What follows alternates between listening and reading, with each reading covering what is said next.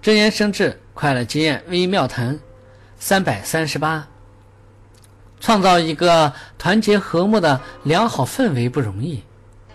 由于每个人的性格、素养、文化、学问和德行各有差别，在做事业时，不经过观察，就会有一些犹如老鼠屎一般，在品格、脾气方面不好的人集聚在自己的身边。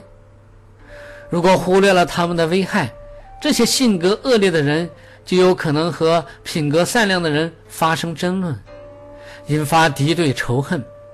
乃至滋事闹事，倘若管理者不能正确对待他们，很可能就会影响整个团队的精神面貌。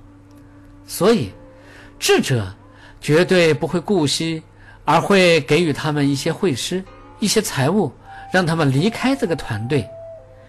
这样做虽然对知识者来说可能会有一些不乐意，但是远离了这些恶劣的人。